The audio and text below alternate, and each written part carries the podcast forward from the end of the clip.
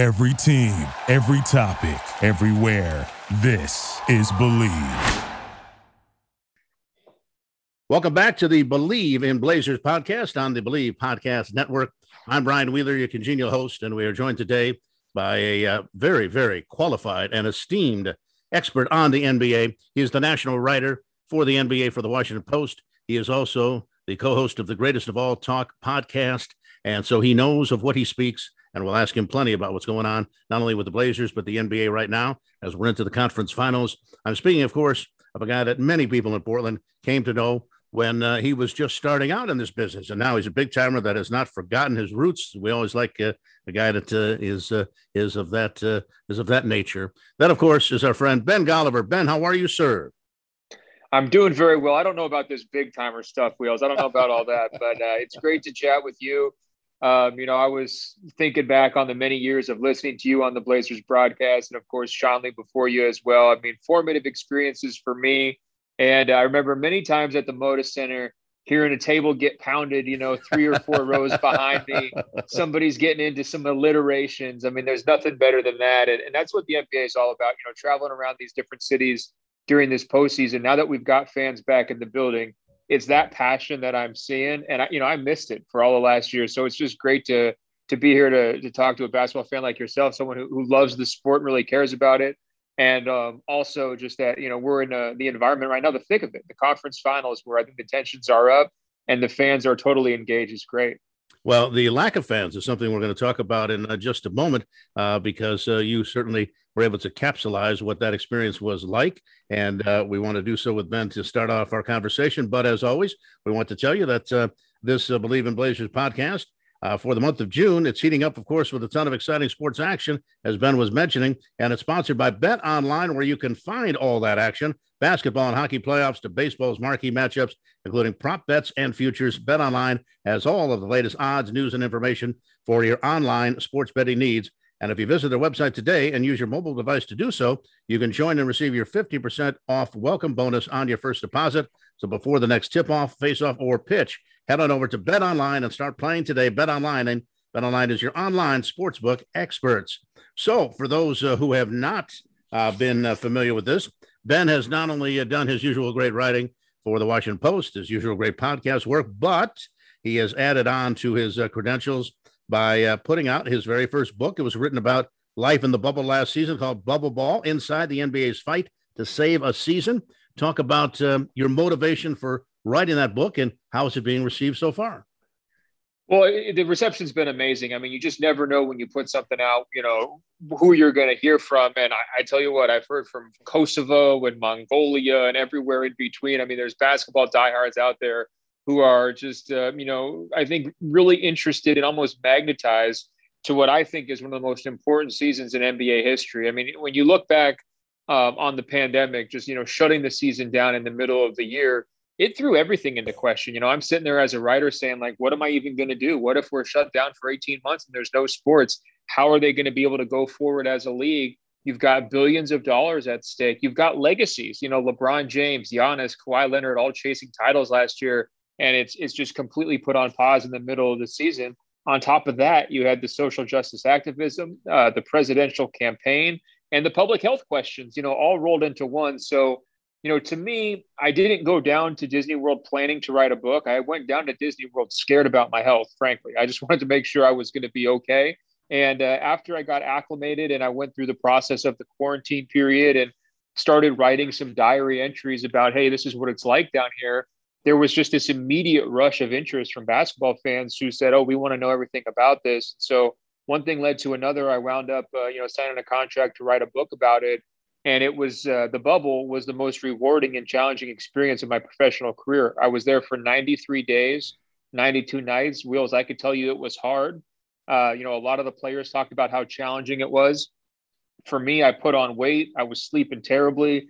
Uh, my anxiety was up. I was feeling isolated from my parents and family 3,000 miles away. And I wanted to convey all of the challenges as well as recap just an incredible up close, uh, you know, perspective I had on these games. I went to every single playoff game from the second round on because you could just go from gym to gym and watch them.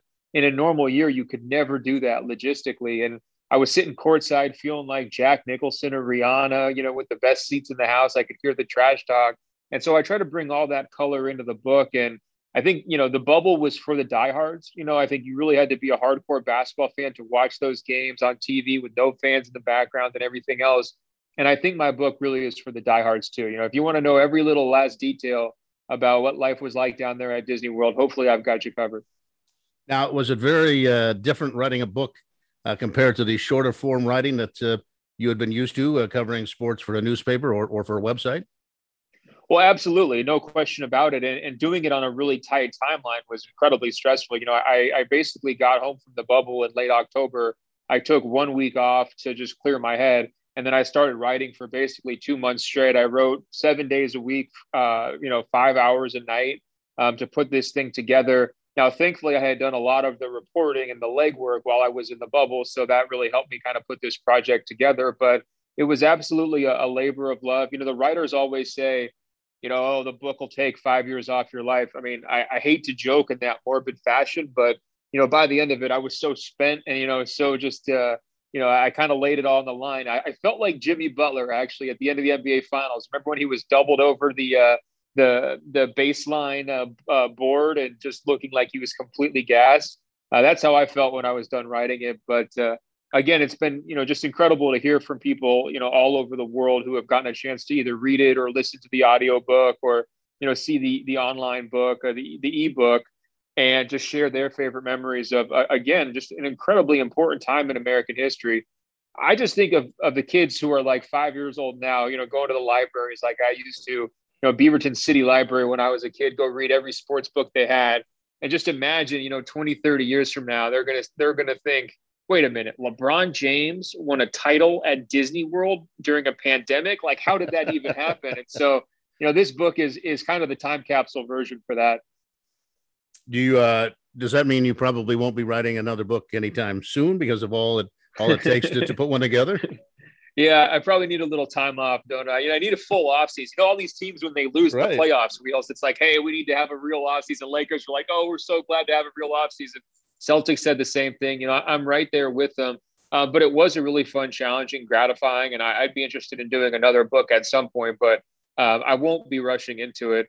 You know, the, the other fun part about uh, Bubble Ball is just the the kind of arc that we all went through within society, right? I mean, it was kind of the hopelessness, the despair in March when everything shut down, and we're all wondering, are we going to get to see anybody? You know, how is this going to pay off? And you start to get your hopes up a little bit, but you're still nervous once things start to open up last summer and you're just kind of curious, is this going to even work? You know, we got down there, we're getting tested every single day. We're going through four layers of security the NBA, um, Disney World security, uh, local police. We've got video surveillance all over us. We're adjusting to all these things in a pandemic that we're just not used to. And then the big payoff at the end, though, Wheels, was nobody got sick in the bubble. I mean, that was the legacy of the bubble. Zero people tested positive. And then on top of that, they succeeded in crowning a champion for the 74th straight year. They had the NBA has always crowned a champion every year since its existence. This was the one year where it was close and it might not happen, you know, right up there with the lockout years. And yet they were able to pull together and still do it. I think that was so important for the history books. And for me, it was so memorable because, you know, the Lakers win that title in an empty uh, arena. There's like 200 people there. And they're so desperate to find anybody to celebrate with LeBron James started spraying me with champagne because there was nobody else around. So it was like I can't. have, I can never remember uh, another title celebration quite like that. Usually they've got their family, their friends, and you know they're going crazy in the locker room every, and everything else. But there was a collegiality to it. You know, it was this idea of hey, look, we all went down to like study abroad at Disney World together. You know, we're all alumni of this uh, this bubble group, and you know, certainly my suit smelled terribly on the flight home. I'll just say that I had it packed away in like three layers of uh, of suitcases so nobody could smell that champagne. As you were chronicling the moments as they were happening, was there any point that you you thought to yourself, especially when there were some delays in getting things done and and maybe some threats of what uh, was about to happen or maybe not happen, that you uh, even even had a thought cross your mind that hey, we we may not be finishing this thing when all is said and done? Well, easily the the biggest moment there was the Milwaukee Bucks shutdown, right? And you know, I went through that day in real detail in the book, almost like minute by minute, so you can really get a feel for what that was like. But even early on during that shutdown, I got the sense that there was a confidence from league officials that this was not going to completely blow up. Now, the players were very upset, and understandably so. But I actually had some people kind of come over and, and make a comment like, you know this is going to be a great chapter for your book, you know, and I don't think they would have said that if they thought the story was ending the next day. You know what I mean? And there was so much money at stake. I mean, again, billions of dollars and the relationships with the television uh, companies that the players, once they got down there, they were kind of stuck. You know, there was that old saying Adam Silver liked to use well, you're not forced to be here, you can leave at any time. And that was true for any individual player or any individual media member. But all the players couldn't leave simultaneously, or otherwise the entire economics of the sport gets blown up, right? And so for me, I was, uh, you know, especially once we got down there and the health stuff protocols were working, I was confident, you know, after about two weeks that we were going to be in good shape. Uh, there was that flare up, uh, you know, right after the the Jacob Blake shooting, where we didn't know are the players going to want to get out of here. But they actually put that thing back together pretty quickly. They only missed three days of games, and, and that wasn't that long of a delay and from then on it was uh, it was clear sailing. And you know for the last six weeks or so of the experience it was all basketball. I mean that's really what it was about. You know the the off days dragged so long and so slow because there's nothing to do down there in that bubble environment. Um, and then the game days were just you know so tense and exciting because you know you're, right at the same stage we're at right now which is the conference finals where you know legacies are made and and you know historic moments happen every single year. So um, uh, I was never truly scared. Uh, I'll put it that way.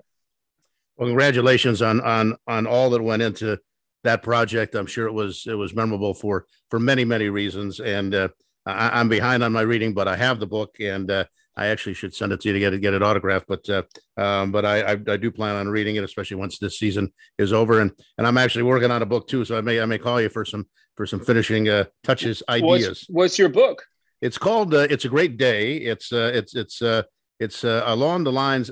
To be honest, I wanted to write a book about uh, the experiences of uh, of covering a team for for 21 seasons. And anytime I would do a talk show, and we'd kind of pull back the curtain and say, "Hey, uh, if you want to know what it was like to cover Rasheed Wallace, uh, you know, every day, and uh, J.R. Rider, and some fun stories from the road." Uh, we'd always get all kinds of uh, from uh, questions from people that wanted that kind of information. Uh, but the Blazers weren't comfortable in having me write that kind of book. So it's really, uh, it has some Blazer items uh, uh attached to it, such as uh, getting the Blazer job without formally interviewing for it, which I thought was a unique experience. Uh, the first season, replacing Schonz, those experiences. But it has a lot more to do with just kind of uh, my personal story, uh, some family, uh, crazy family situations that came up, coming in second four times for NBA play-by-play jobs before I got the Blazers position, uh, what that was all about, and uh, just kind of uh, personal struggles the last few years and uh, what that was about. But uh, uh, but just kind of trying to. I, I, was hoping it would have a nice, uplifting final chapter of getting back to having an NBA job, but that hasn't quite happened yet. I think the virus has kind of slowed uh, NBA openings a little bit, so I'm gonna have to wait a little bit longer for that. But uh, but it's it's not gonna be War and Peace in that or anything. It'll probably be a 125, 150 pages at the most, but uh, but I think it'll be uh, something. I, I, never having written a book before. People have asked what I expect, and I said, well, it'll probably sell anywhere from one and a million copies. I hope it's closer to the latter, but uh, but I have no idea what to expect, uh, and so we'll see. But I'm, I'm, hoping to have it out in the next uh, couple months. So we'll we'll see how. I certainly will send you one if you'd like it. So Oh, I um, would love one, and I think the most important copy is the is the one. Actually, it's not the million because to me that's what it's about. Write it for yourself. That's exactly how I felt with mine. That's what got me through the process. You know, doing it every single night. Like it's tough, it's hard, and you know sometimes you're just saying, should I even like open up, expose this part of my life to to people? Are they going right. to judge me? And you have all these kinds of questions, and ultimately, like I thought the most rewarding part of it was like when I was done writing it, I was personally happy with it. I was proud with it. And so I was like, eh, who cares what the critics say, right? like, who cares how many books it sells? If I liked it, and I'm pretty hard on myself, and I'm sure you're you're a perfectionist yes, too, yeah. probably really hard on yourself as well. If you can make it so you like it, that's all that matters. That's how I. That's great advice. That's great advice because I, I there's been many days I've said I you know who's going to really care about this aspect of uh, something that happened to me, you know, a long time ago in my life? But uh, somebody said, ah, you know, you might be surprised, and maybe it's maybe it's something that's uh, inspirational for some person or just interesting for somebody else, or you know, and and you got to kind of look at it in in uh, in a uh, in a final uh, compiled project as opposed to maybe just individual items that uh, compose all that. So so uh, yeah, again, never having done a book before, I, I don't really know what to expect, but uh, but uh, we'll see. I mean, I think it'll be it'll be available on Amazon and a few other places that people can get their books, and so so we'll we'll see how we'll see how it goes. But but I, I am in the I'd say two thirds done, so it's getting in the uh, in the final stages, and hopefully it'll be uh, ready sometime sometime soon. But uh, so um, so let's uh, let's let's get let's get back to kind of current uh, elements now as we look toward uh, uh, the conference finals, and we want to talk about that as well. But uh, but as we speak, seven uh, teams currently have head coaching openings in the NBA, including of course the Blazers. So let me ask you first of all, as you talk to people around the league, is the Blazers head coaching position Uh, considered to be a well respected and and highly thought of job opportunity? Well, I certainly I don't think it's you know like number one. For example, I think a lot of people look at the Boston job and they say, well, you've got this prestige organization. They've had all this steadiness in terms of having Stevens as a coach for a long time. They've had they had Danny Ainge as their president for years and years and years. You've got really you know pretty deep pocketed ownership group that wants to have contenders, and you've got two young stars with Tatum and Brown. I think a lot of people circle that Boston job and say, well you know that that one you know that job first of all doesn't come open very often. And second of all you know it's, it's one of the bigger uh, you know uh, bigger positions at that spot. And and certainly it was when they hired brad. I mean that was kind of an outside the uh, box hire when they grabbed him and it worked out quite well. And i think a lot of people respect and like brad stevens and the fact that he's going to be the president is actually a big uh, selling spot for that position too. But when you compare i think portland to say indiana orlando some of these other jobs new orleans you know, people will focus on, hey, we've got this young star to build around with Zion, or in Dallas, you've got this young star to build around a Luka.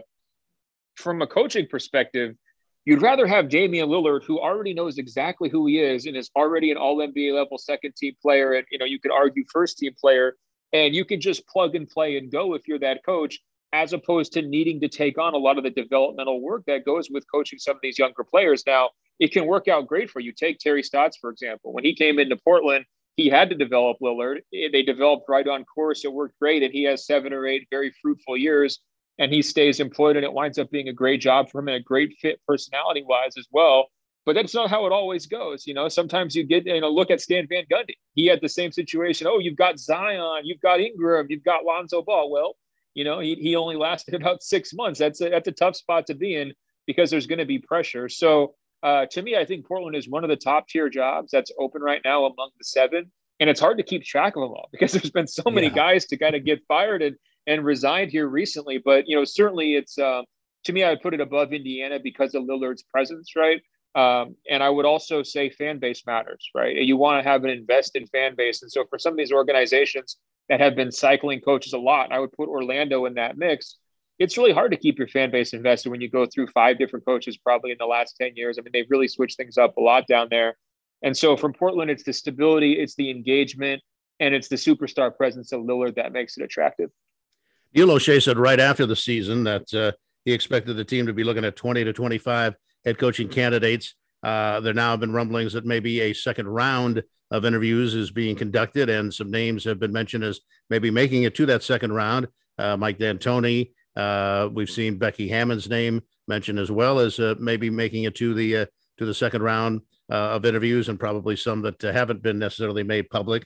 Uh, you've seen the names. has is there is there a name or names that you figure to emerge as maybe the best candidates when all is said and done?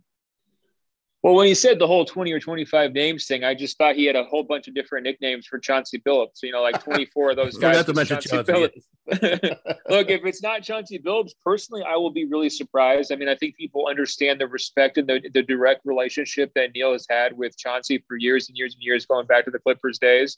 Um, you know, I, I think that one aspect to not overlook in Portland's search, but also in the NBA searches at large a lot of prominent players have said we want to see more African American faces in coaching positions and in front offices. Basically, enough is enough. It's not fair that there's so few black coaches, so few black GMs when the number of players is predominant uh, you know, black players in the league. And so uh, I think that that's going to be a factor for a number of these organizations as they're weighing which direction to go. And I and I think um, you know Lillard's been very outspoken on social justice issues, and I imagine that's something that's going to matter to him as well. And not that he gets to just choose the coach, but he is going to have some influence here as being such a big time star player and, having been in Portland for so long.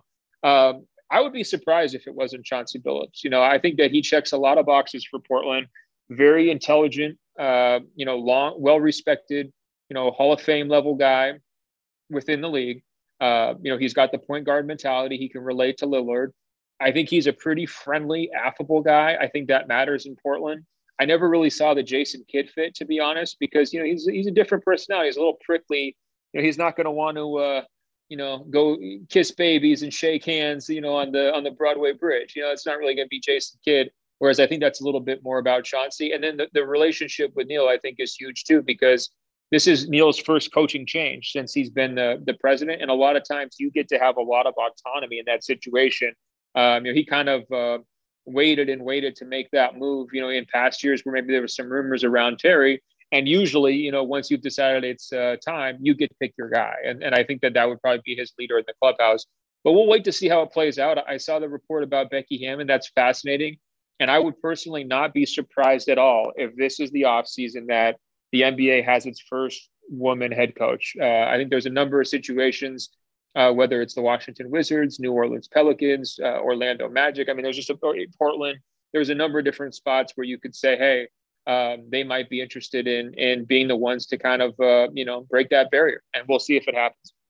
One of the names that I didn't see mentioned, uh, not only for the Blazers position, but I really haven't seen his name mentioned for any of the other openings as well. And I'm curious Maybe you know why, and maybe it's his decision uh, to not be um, considered for these openings. Maybe uh, there's something that uh, has come up as just something holding him back. But he was a head coach for quite a few years in the NBA. I certainly respect his knowledge of uh, basketball. I, I, it seems like he does great work with uh, some of the uh, younger USA basketball teams that he's had a chance to coach. But I just don't see Jeff Van Gundy's name prominently mentioned for openings. Is, is there any reason that you can point to as to maybe why?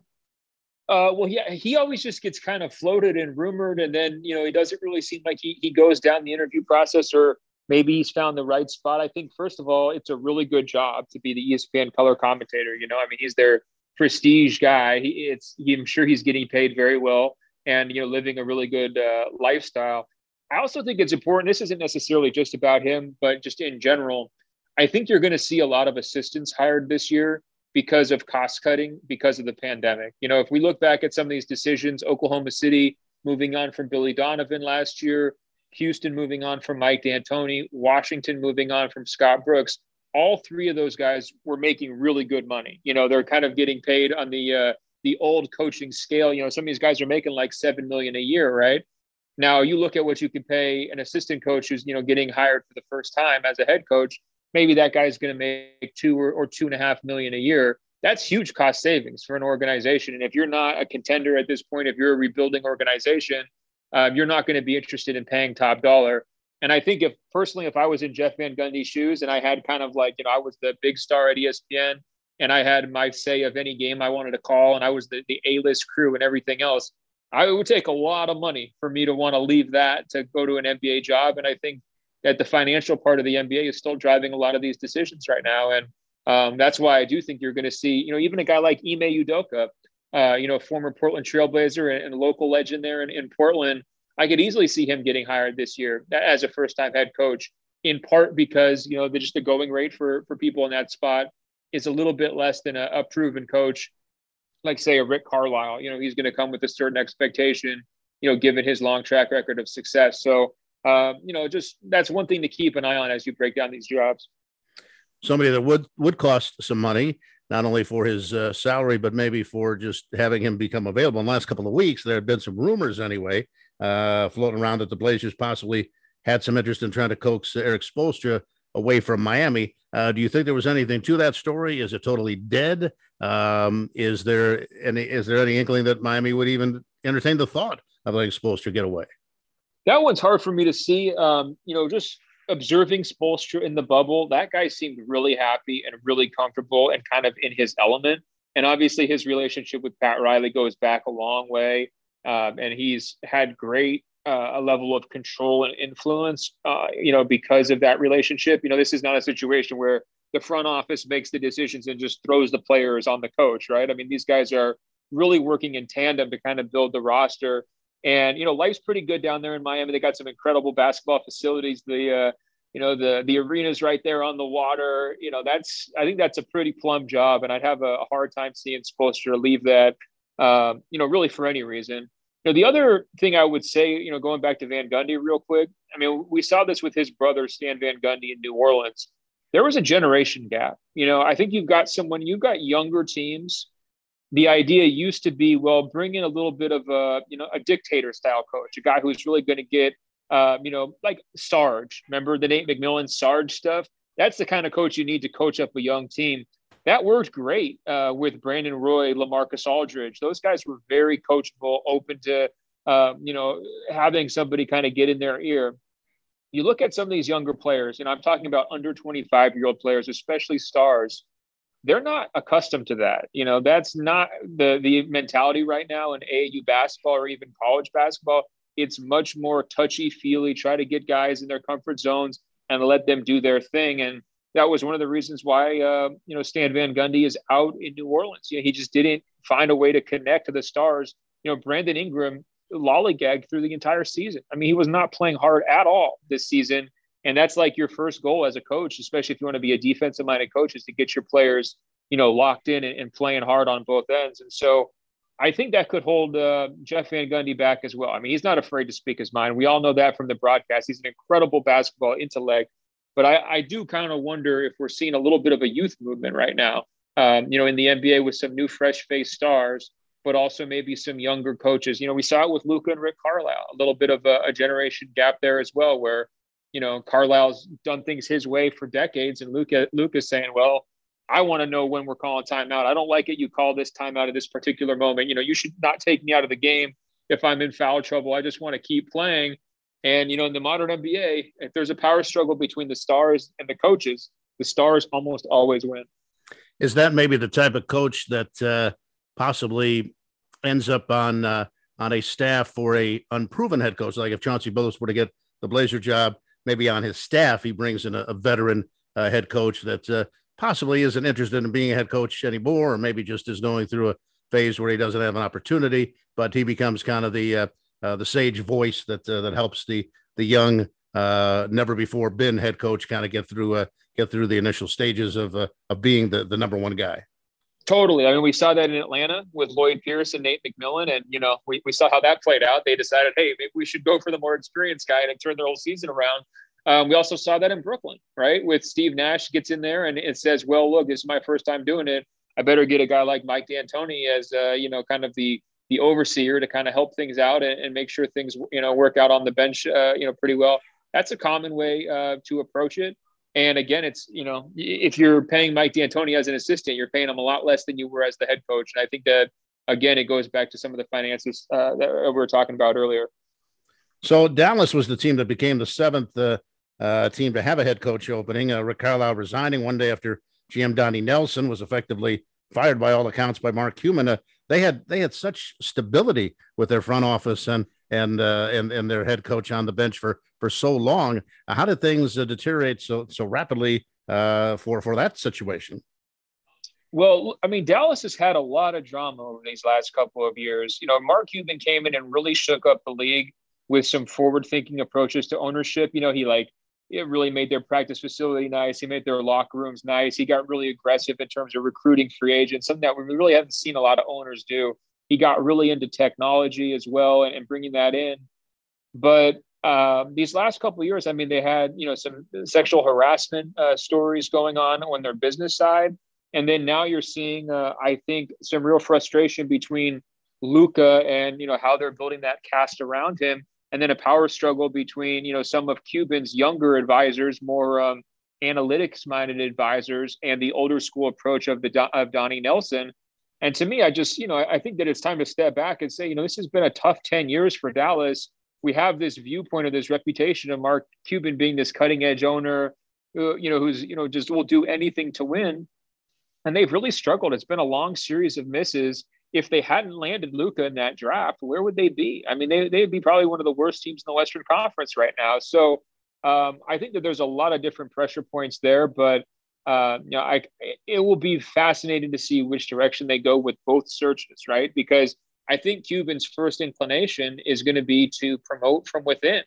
You know, so maybe it's Mike Finley or Michael Finley former Mavericks player and, and front office executive who takes over the front office. And then maybe they look at one of their assistant coaches, guys who are younger and more friendly with Luka, and you know decide, hey, do we promote those guys into the head coaching spot? If that's the direction they go, and you've had this weird, I don't want to call it a toxic culture, but a challenging culture there these last couple of years, um, that's not exactly new blood. It's not exactly new um, ideas. It's it's a little bit just you know more of the same uh, to a certain degree, and I don't know how well that would work. I think Cuban's been his own worst enemy in a lot of this stuff too. I think he just really, really, really wanted a, a star to put alongside Luka, so he was willing to make that Kristaps Porzingis trade. Um, you know, he struck out in free agency so often. I think that trade, you know, kind of uh, came back to bite them a little bit. And also, you know, a, a, lot of times when these reports come out about the dysfunction uh, in his organization, he comes out and, just flat out denies everything and basically lies about it. And then, you know, the, the truth comes out and you know, he, he doesn't wind up looking very good. And, and I just wonder if, if there's a perception issue right now in, in Dallas as well. But the good news for them, you're going to sign Luka to the max. He's going to take the 200 million. He's going to be one of the top three or four players in the league next year. He almost beat the Clippers single handedly this year. You only have to make a couple moves around the margins to give him a little bit more help, and you're going to win a playoff series next season. So I don't think it's the the most challenging job, even if the circumstances right now um, are pretty messy. Speaking of opportunities to improve, the Blazers presently have no draft choices this year. Uh, they won't have any serious free agent uh, dollars to spend.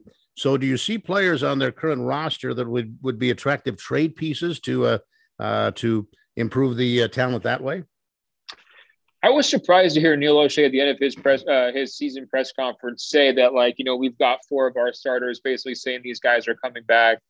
Um, that's not the message that I would have put forward. I mean, maybe he's bluffing. That's always possible. But, you know, I think that pretty much anyone besides Damian Lillard should be viewed as a trade piece right now. I don't see anybody else on that roster to me that's untouchable. A lot of their younger pieces who sometimes had gotten thrown into like, oh, you know, you can't trade him. Uh, you know, he, has got so much potential. Well, where's that gotten you with Zach Collins or Anfernee Simons? I mean, these guys, those are very touchable pieces to me. Um, I think the big one that everyone's going to circle would be CJ. Uh, you know, just because they've run the Damon CJ backcourt over and over and over again and just kind of keep hitting walls in the postseason. I can understand the arguments for trading CJ, but I'm not sure he has the strongest trade market out there. In part because uh, of his his size. You know, he's not the biggest two guard. Uh, he's not the best defensive two guard and you know he's never really run an offense himself and so i think you'd have to be a team that's really lacking in offensive weapons to view him as your number one option and he's got a really big contract you know and so all those things i think just diminish his trade value a little bit um, you know you mentioned you know possibly like a, a cj mccollum for ben simmons deal if i'm portland i don't really have any interest in that you know Lillard's got enough on his plate. Why does he have to rehabilitate Ben Simmons' confidence, right? When you go into the playoffs, you want guys who are ready to go to war, who know exactly who they are and are going to do their job. And that's not Ben Simmons right now. It's completely mental. He's got the yips. You know, I was at game seven in Philadelphia when he's passing up the dunk and getting booed by the home crowd. It's so obvious that he needs a change of scenery. But just because he gets traded isn't going to magically bring him back and, and be this, uh, you know, amazing all-around player people thought he was going to be when he was that number one pick. The guy can't shoot. He's afraid to shoot. He doesn't want to go to the free throw line. He doesn't want to take contact. Those are gigantic problems in the playoffs. This Atlanta Hawks team is good, but they're not great. Philly should have won that series, and they would have won that series if Ben Simmons had played a little bit better. And I think if you're Portland in the tougher Western Conference, where every single first round series is a dogfight, you got to be thinking long and hard before you trade for Ben Simmons. Were you surprised at all at Jusuf Nurkic's comments after the final uh, game for the Blazers, basically saying that uh, he can do more for this team, kind of intimating that he wasn't being used correctly. He was uninformed about what his contract situation was, almost uh, feeling that uh, he would decide whether he was going to come back or not, not realizing that the Blazers have control over uh, the next year of his contract. And uh, seems to be every indication they're going to uh, to pick up the the option on his on his deal. Uh, but uh, he didn't sound like a very happy guy. Um, you know, it's possible, of course, you catch him right on the heels of a of a season ending. But uh, by the same token, it seemed like somebody who feels like he's being underutilized. I don't know if a new coach will change that, but I think there could also be some arguments from the other side saying that maybe uh, he's um, underproduced in some respects too. So, so uh, I, I, don't know what's the right answer. Maybe a little of both, but uh, he didn't seem like a happy camper at the end of the season. Uh, maybe again, that's something that can be easily repaired with a new coach and a new approach to things. But he clearly wants to have more responsibility for this team, at least if uh, if you go by his approach to everything. Well, a lot of times in the NBA, that's code, right? I'm uh, I'm getting uh, not enough touches. It also means I'm not getting enough money, you know. And you look at his last contract; it was a very team friendly contract. I remember a lot of people when he signed it at the time, and he had, I believe, uh, an agent who was not one of the major agents. I know he's changed now to Clutch Sports. Uh, you know, to me, he gave the Blazers a big time discount, and when he's been healthy, he's really overperformed his contract from a production standpoint. And there's probably a little bit of that of, you know, you're looking around and seeing how much other guys are getting paid, and you're saying, wait a minute here, you know, I'm uh, not that he's a max level player, but he's certainly uh, I think worth more, especially when healthy, than he's been uh, getting here these last couple of years. Um, you know, I think that there's probably going to be some some positioning on behalf of his agents heading into his next contract to make sure that this next one takes care of him, so to speak. You know, compared to that last one, and that could be a, a cause of some of these comments, just sort of almost putting Portland on notice of like, look, make sure I'm a big part of this team next year so that I can be in a situation to really have a big contract year push. Otherwise like send me somewhere that uh, is going to you know give me that kind of an opportunity. That's how i read those comments personally. But i agree with you. He's also just a very emotional player hates to lose wears his heart on his sleeve. You know that's why people love him during the Nurk fever era right? Is because it's just uh you know there's there's no filter between you know his his passion for the sport and um, and the fan base so uh, you know to me they'd be stuck without him right portland really needs him so he's going to be back um, in my opinion, he's going to have a large role. And it's going to be a major challenge for whoever that next head coach is make sure you're getting the absolute most out of Nurkic. And then, of course, make sure you can keep him healthy because, you know, as, as upset as Nurkic wants to be at some of this stuff, he's missed a lot of time. You know, you go back and look at what last three seasons, he's missed big chunks basically every single time. And that makes it difficult uh, to sustain success during the regular season as a team and also to convince a front office and ownership group that you're worth a big investment. A couple of final thoughts from you uh, as we uh, record this. We're into the conference finals. Uh, has there been anything surprising uh, in the playoffs uh, to you up to this point? Well, just a number of injuries. You know, I've been in, in person at some of these games. I'm wondering if I'm the guy who's jinxing it. Like I've got a voodoo doll in my pocket or something. Like I was there for the Anthony Davis injury, there for the Kyrie Irving injury. I mean, the list goes on and on and on. I think that uh, I have been impressed by the teams that are maybe not superstar dominated. They're more balanced teams being the ones to kind of step up and take advantage when a lot of these star players go down. Phoenix is a great example of that. Just an incredibly well balanced starting five. They've got the two All Stars in the backcourt, and Ayton's starting to look like a, a rising All Star himself um, at the center spot. But they've done it as a collective, right? It's all about being unselfish, ball movement, uh, you know, team basketball. Same thing for the Clippers. They lose Kawhi Leonard. They immediately shift into this uh, this strategy of keep the ball moving, jack a lot of three pointers, go small. We're going to do this together as a team. It's not just about Paul George trying to put everybody on his back. I love to see that stuff because usually in the playoffs, superstars win. You know, almost every single year, right? It's almost LeBron, KD, or Steph. Every year you just pencil it in. This year, those guys have been out, and it's really been a collective. Same thing for Milwaukee. I really enjoyed how they uh, handled Brooklyn in that series. It was just very steady, incredible defensive effort. Giannis was great and didn't get nearly enough credit, but he had a lot of help too. I mean, you know, there's big key plays by all of their starters PJ Tucker, Brook Lopez, Khris Middleton, Jrue Holiday down the stretch of that game seven to bring that win home. And then, of course, Atlanta, too. You know, they're the, the perfect example of they have no All Stars this year, no All NBA guys and yet you know they're in the Eastern Conference Finals and they they knocked out Philly because they hung together, played really hard, and then even if they were down 20 points, never gave up. And so that to me has been kind of the theme of this year. Look, there's a lot of injuries, but there's a lot of these balanced teams stepping up and doing it together. And I think that's an important basketball virtue. You know, I mean, we always love those early 90s Blazers teams, right? Because Everybody knows the entire starting five. All five of those guys mattered. Five fingers made a fist. You know, Clyde was the star, but he had a lot of help, and uh, that's how basketball should be played. And so, for those fans who uh, don't like necessarily seeing the same old uh, names competing for an NBA championship, well, they're probably happy with the four that are in the conference finals because, uh, in all likelihood, we're going to have a fresh face potentially that's never won an NBA championship before uh, when uh, we get to uh, the conclusion of the playoffs. So uh, we've got the conference finals going. Who do you anticipate will be in the NBA finals, and who do you think will eventually take home the trophy? I think my pick right now is going to be Milwaukee over Phoenix in the finals. Um, I was, like I said, really impressed by how Milwaukee handled things against Brooklyn. That series felt like the finals. I, I covered games uh, three through seven and I mean, there were so many twists and turns with the injuries, but also just with every time the series would change venue, the momentum would shift, just like in the NBA Finals. And so the fact that they were the last team standing, they've got pretty good health. And I think they've got the best player left in the field right now with Giannis.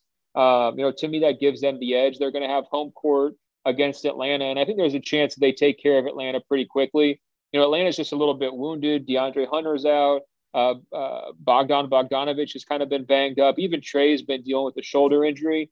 And I think it could just be one of those situations where, like, you know, they're just happy to be here and Milwaukee's ready to, to take care of business and get over the hump after a couple of playoff disappointments in the years past. But Phoenix has been great. I mean, so consistent. Even without Chris Paul, they've played really, really strong basketball. They've had a bunch of breaks. You know, they get the Lakers without AD, they get the Nuggets without Jamal Murray, they get the Clippers without Kawhi Leonard. But you know, luck is a big part of this thing, and they've taken full advantage. And they've been so well coached by Monty Williams, you know, former Blazer assistant who just found a perfect home down there in Phoenix. So I think you know Milwaukee uh, Phoenix could shape up to be a really fun finals if that's the direction that it goes. And um, it's uh, certainly a finals I never would have predicted in a million years, you know, before the playoffs started. No, and that's part of the fun, I think. So, well, uh, we certainly have had fun uh, talking to you today, getting so many Great insights from you. Before we let you go, tell everybody one more time how to follow you on Twitter, how to get your book, and how to follow your podcast as well. Yeah, so I'm uh, on Twitter at Ben Golliver. Um, you know, you can follow all my writing at the WashingtonPost.com slash sports. Um, the podcast is called Greatest of All Talk. So that's greatestofalltalk.com. And uh, the book is called Bubble Ball, and you can find it Amazon, Barnes and Noble, Powell's for your local Portland listeners really anywhere you get books, you'll be able to find it. And there's the audio book as well on Audible. When will Powell's be flying you in for a uh, for a personally autographed uh, uh, you know day day where they, where you can get a a book uh, you know in person from you and autographed as well? Well, hopefully we can do that one day. That was the one downside about getting this book out as quickly as we did is that you know we're still playing by the pandemic rules and you know for me I didn't feel comfortable like doing like a public uh, event because I just didn't want to be a part of the problem, you know, any, any situation like that. But it's been very cool kind of traveling around the country. Every city I go to during these playoffs, I go find a local bookstore.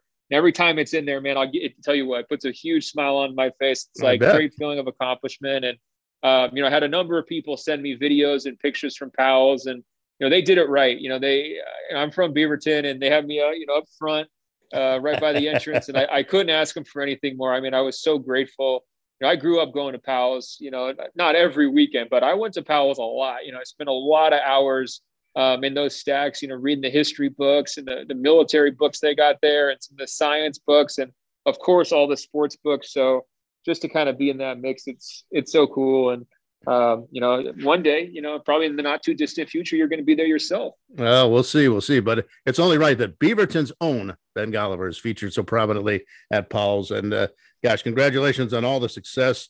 I know everybody uh, here in, in, Portland and in Oregon in general so happy with uh, your success, and I think everybody kind of uh, feels a small part of it, uh, kind of nursing you through those early years and seeing uh, you grow up to be the great uh, success that you are, and, and so well respected and and deservedly so. And I thank you for taking the time to be a, a small part of uh, of our of our little little podcast here, and certainly I know uh, as soon as I kind of got the word out that you were going to be uh, be a guest, people said, "Well, make sure you get it, and you get every question that you can possibly think of asked." And I think we accomplished that, and uh, got some great insight from you. And we'll uh, we'll kind of uh, check check them off as they go these various events. Uh, but Chauncey Billups is Blazers head coach. We got that one. That's I think the one that people were most interested in. But uh, we'll see how the NBA Finals go as well. Phoenix and Milwaukee. We'll look for that as well, and uh, certainly looking for the continued success of your book and future books to come when the time is right as well. But uh, Ben, thanks again for the time, and uh, we'll look forward to uh, visiting with you again soon. Have a great uh, rest of the postseason, and try to get some rest in the off season too. I'm trying. Well, Tokyo's next. So oh, that's no right. Rest, You're not going to get much rest no, right away. No, no rest for the weary. But it, the good news is we got some players joining us in Tokyo. That's you know, right. We got Kevin Durant. We got a couple other names looking like they're going to be on that team. Damian Lillard, I should have said uh, first, yeah. probably even before KD. So hopefully that will make for uh, another fun experience. But uh, thanks so much for having me, Wheels. It's great to hear your voice. Great to see your face, and hopefully we can talk soon. Absolutely. Ben Golliver uh, joining us here on this edition of the Bleav in Blazers podcast on the Bleav Podcast Network. As events warrant, and certainly uh, news changing by the day, we'll bring you the next edition of the podcast when we have some uh, big news to uh, bring to you and some big newsmakers like Ben to be able to talk to. Our podcast, as always, brought to you by Bet Online, your online sportsbook experts. I'm Brian Wheeler. We'll talk to you again real soon. Thank you for listening to Bleav. You can show support to your host by subscribing to the show and giving us a five star rating on your preferred platform. Check us out at Bleav.com and search for B L E A V on YouTube.